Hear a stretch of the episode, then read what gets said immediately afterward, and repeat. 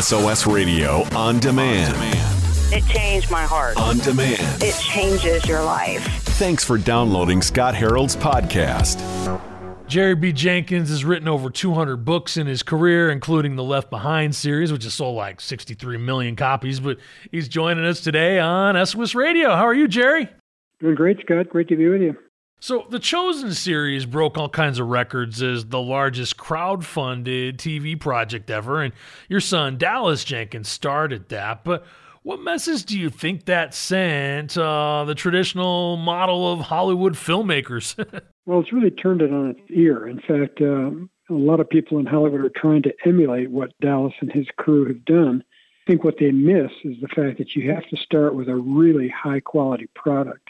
You can't just throw anything out there and say, well, let's try to crowd fund it or let's try to do it this way, make it free and then pay it forward, etc.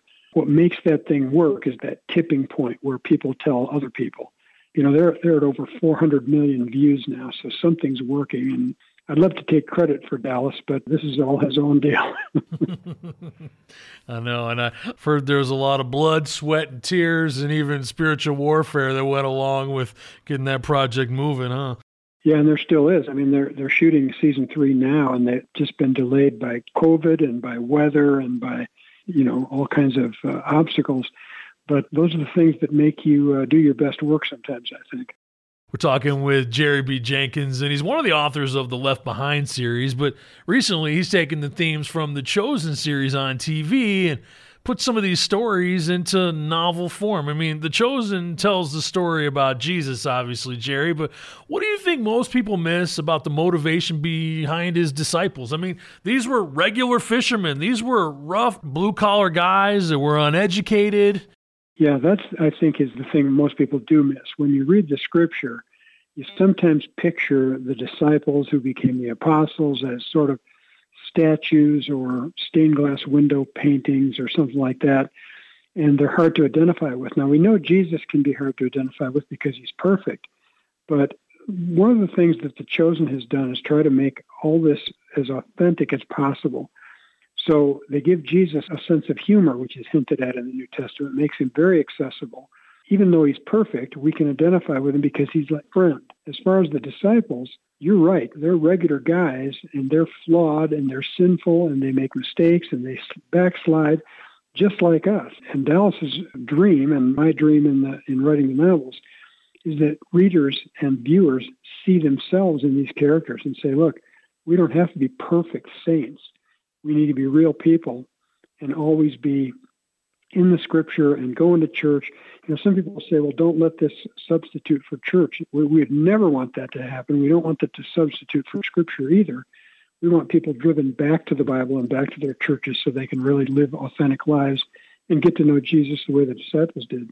You know, when we're thinking about the story of who Jesus is and the disciples that he chose to walk with him, I mean, walking up to fishermen and saying, Hey, come follow me. I'm going to make you fishers of men. And, you know, Peter just left behind this small business that he had right there. And even like James and John, they left their dad's boat and all the hired hands that were there, decided to follow Jesus. I mean, it's interesting as an author, you know, you look beyond just the characters, but the setting is one of the things that's so unique about first century Israel. Yeah, it's a wonderful place to visit and to, to see, for one thing, how small it is, how compact it is, and then what the, the challenges are. I mean, it's desert, it's dusty. And yet, somehow, as you say, when Jesus said to these guys, Follow me, they dropped everything and followed him. Matthew did the same. He was a tax collector, a rich guy, an enemy of his own people because he would extort from them. And something was so compelling about Jesus and so attractive about him that all he had to do was say, Follow me. And they did it. I mean, uh, that's a lesson for all of us. And uh, when we really get to know Jesus, that's all we want to do is follow him. So, Jerry, what grabbed you most as you started really digging into Matthew's story this time when you decided to write the novel, The Chosen Come and See? With Matthew, it's interesting because I don't think I've ever seen him portrayed this way before, but Dallas and his co writers actually portray Matthew as someone who's on the, the autism spectrum, whether it's Asperger's, which they wouldn't even have known what to call it back then, or autism. He's a quirky guy. And so many people have identified with that, and so many families that have autistic children say the kids watch that and can get it. And you know, Dallas himself has a daughter who's autistic, our granddaughter. She's a beautiful girl. She's very high functioning. She's in her own grade in high school, but she is autistic. So he's sensitive to that. And the actor who plays Matthew is just brilliant at this. And of course, he's not on the spectrum. He's a great actor, but he just plays it so well. I was taken with how Matthew, even though he's been an enemy of, of his own people, and even the disciples don't accept him at first because uh, they were victims of his, he gave up everything. In fact, his Roman guard is telling him, Are you out of your mind? You're giving up everything. And he makes that decision. And he's as firm in that decision as he is persnickety about numbers and, and uh, all the details that go into existing every day. I was really moved by that character as I was with several others. I mean, I loved Mary Magdalene when Jesus calls her by name, Nicodemus when Jesus asks him to follow him and he, he refuses and, and then feels horrible about it. And of course, Simon is a great character too. I just love getting to know these characters. Jerry, what did you notice about how tax collection worked back in first century Israel? I mean, today we think about the IRS and we file our forms and you know everything's pretty straightforward except for like what your percentage actually is, but these guys back then were considered pretty shady and they're also kind of considered traitors by the Jewish people. Yeah, they really were. What Rome did is that they basically recruited Jews to collect taxes from Jews because they knew the people, they knew where they lived, they knew who they were, they knew what their businesses were, and, and that type of thing. And so Rome would hire these tax collectors and, and give them certain districts, and they would say, here's how much they need to pay us, this tribute to Rome. And so let's say that, you know, in, in our money, let's say that's $100 a month somebody was going to have to give. Matthew could go to that person and say, your tribute to Rome is $140 a month and he would get a percentage of the hundred that goes to Rome because they're paying him to do this. He would also get that extra 40 because he's extorting it out of them. And if they know that it's more than it's supposed to be and they challenge that, he can tell them, look, you keep paying that figure and I'll let you slide a little bit. You can go an extra month, you know, take more time. Well, that's attractive to somebody who's living hand to mouth then they get behind and he charges them, you know, his own interest on top of that tax.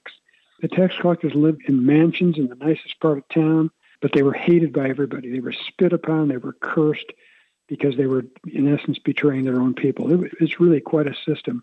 For Matthew to come out of that, just follow Jesus and virtually have no income, he's just a vagabond following this traveling preacher, is an amazing turnaround.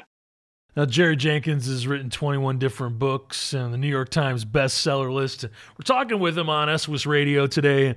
The life of a Jesus follower obviously faces a lot of ups and downs, and regardless of what we go through on this side of eternity, we have that promise of eternal life with Jesus in paradise. And Jerry, Jesus promised us that we're gonna face trouble and we're gonna face hardships in this world. So it should probably come as no surprise. And when bad things come our way, you know, you're gonna learn some things about that. But Jerry, what have you learned about how to reconcile the suffering that this world brings with the goodness of God? Well, I've found that it's really convicting for me. I mean, I was raised in an era where too often we would hear from people who were sharing their faith or trying to get people converted they would say, Come to Jesus and your life will be all rosy from then on. And that was just a lie. I mean, the scripture itself says man is destined for trouble as surely as sparks fly upward. And as you say, Jesus said, you know, if you follow me, you will suffer. You will have enemies. Paul writes about that, that we're going to face hardships and we should count it all joy. That's the bad news. We need to tell the truth. The good news is, as you say, eternity with Jesus the bad news is it's going to cost you. And, and if it's not, something's not right. If you're just breezing along in your Christian life and thinking everything's going to be rosy, it's going to really be a shock to you when trouble comes if you think that's the way it's supposed to be. If we're living consistently for God and living for Christ and, and sharing our faith, we're going to face persecution and we're not immune to hardship. Some of my best friends are evangelists and missionaries and they suffer way more than I do they, with losing children or, or having a house burned down or having some huge setback. And you wonder why? Why are they not blessed?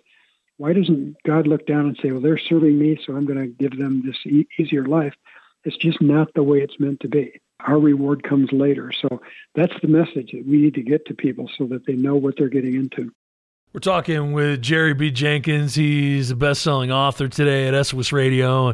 He's taken the stories from The Chosen and put them in novel form. And his new book's called The Chosen. Come and see. His son Dallas Jenkins was the creator and the director for The Chosen. But Jerry, it's interesting because when we dig through all these characters, Mary Magdalene's a very interesting one because she's not one of the twelve disciples, but she's one that showcased a lot through the Gospels. And as you started to study Jesus' relationship with Mary, the disciples' relationship with Mary, what did you notice that God was doing in her life?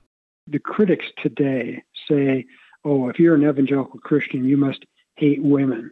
Well, Jesus certainly didn't hate women. He had women who followed him. And there are many women mentioned in the New Testament who were very instrumental in, in supporting him and being with him.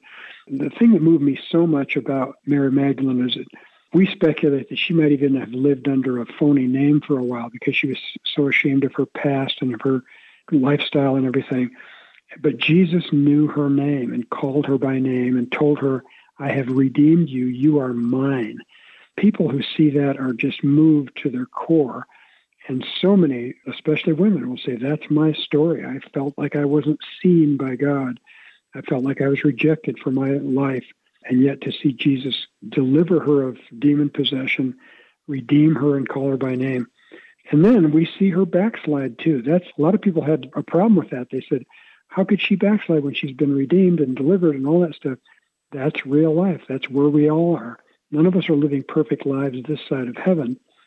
We're working at it, and we're, we're growing, and we're being sanctified, but we're going to fail, and we're going to fall back and Jesus forgave her. Jesus forgives us too. So there's an awful lot happening with Mary in, in the show and in the books.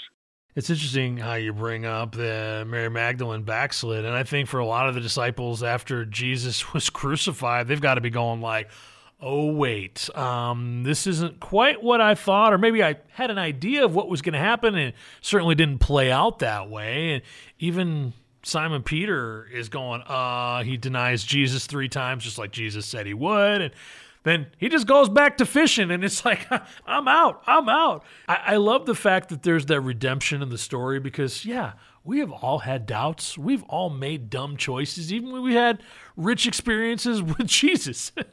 Well, you know what? Jesus is trying to convince them all along. I didn't come here. I'm not the Messiah that you think is going to overthrow Rome and make things all right now for the Jews. I'm here to usher in the kingdom of God. They didn't quite catch it, but they do believe he's the Messiah. And imagine how they felt when the one they believe is from God, from heaven, the Messiah, their Savior, and he says he'll never leave them or forsake them, and then he's crucified. They must have gone, could we have been wrong? Were we fooled? Was he just one of these charlatan preachers that goes around claiming to be something he's not? That's why, of course, we haven't gotten to that part in the in the show or in the books yet. But boy, the resurrection and him revealing himself to his disciples after the resurrection. Imagine these guys realizing he is who he says he is, and it's going to change our lives. And and even Peter, here's a guy that you know says he'll never turn his back on Jesus, and yet he does and rejects him three times. He's also forgiven three times later, but he becomes the most bold proclaimer of the gospel uh, in the book of Acts, in the new early church. So there's a huge character arc that's beautiful for a novelist to write, especially when you know it's a true story. And I think the part that a lot of people miss about that is when the disciples were walking with Jesus, they didn't have the Holy Spirit in their heart like we do. That all happened after Jesus rose from the dead and then went back up to heaven and then the day of Pentecost. And it's like they were walking through that without the Holy Spirit pushing through.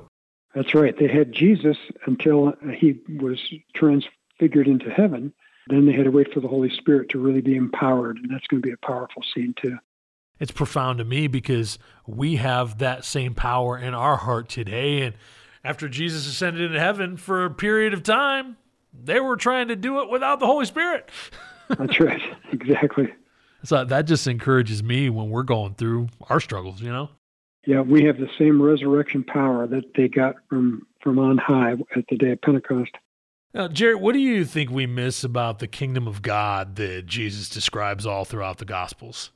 Well, I think the, the, the, toughest thing is how hard it is to relate to Jesus because he's perfect. And that's why I love the fact that Dallas and his writers have given Jesus this sense of humor and this friendliness and this you know accessibility. And when Jesus talks about the kingdom of God coming to earth, it's a precursor. He's talking about the Holy Spirit coming to earth and the church becoming the kingdom before we go to heaven. And so that's our job. Our job is to, once he's ushered in the kingdom, uh, we are the kingdom. We are the bride of Christ. We're the ones to try to make sure no one else is left out. And that's what we, we ought to be about every day is, is trying to share our faith with people who don't know. Uh, we're talking with Jerry B. Jenkins today at SOS Radio, and he's a 21 time New York Times best-selling author. But he actually took the stories from The Chosen, Series 2, well, in Series 1 as well, but has taken those and put them in novel form. And The Chosen Come and See is the second book in that. And his son, Dallas, actually was the creator of The Chosen. Jerry's taken those stories and brought them to life. And so if you like to read along with that, that is out. Thank you so much, Jerry.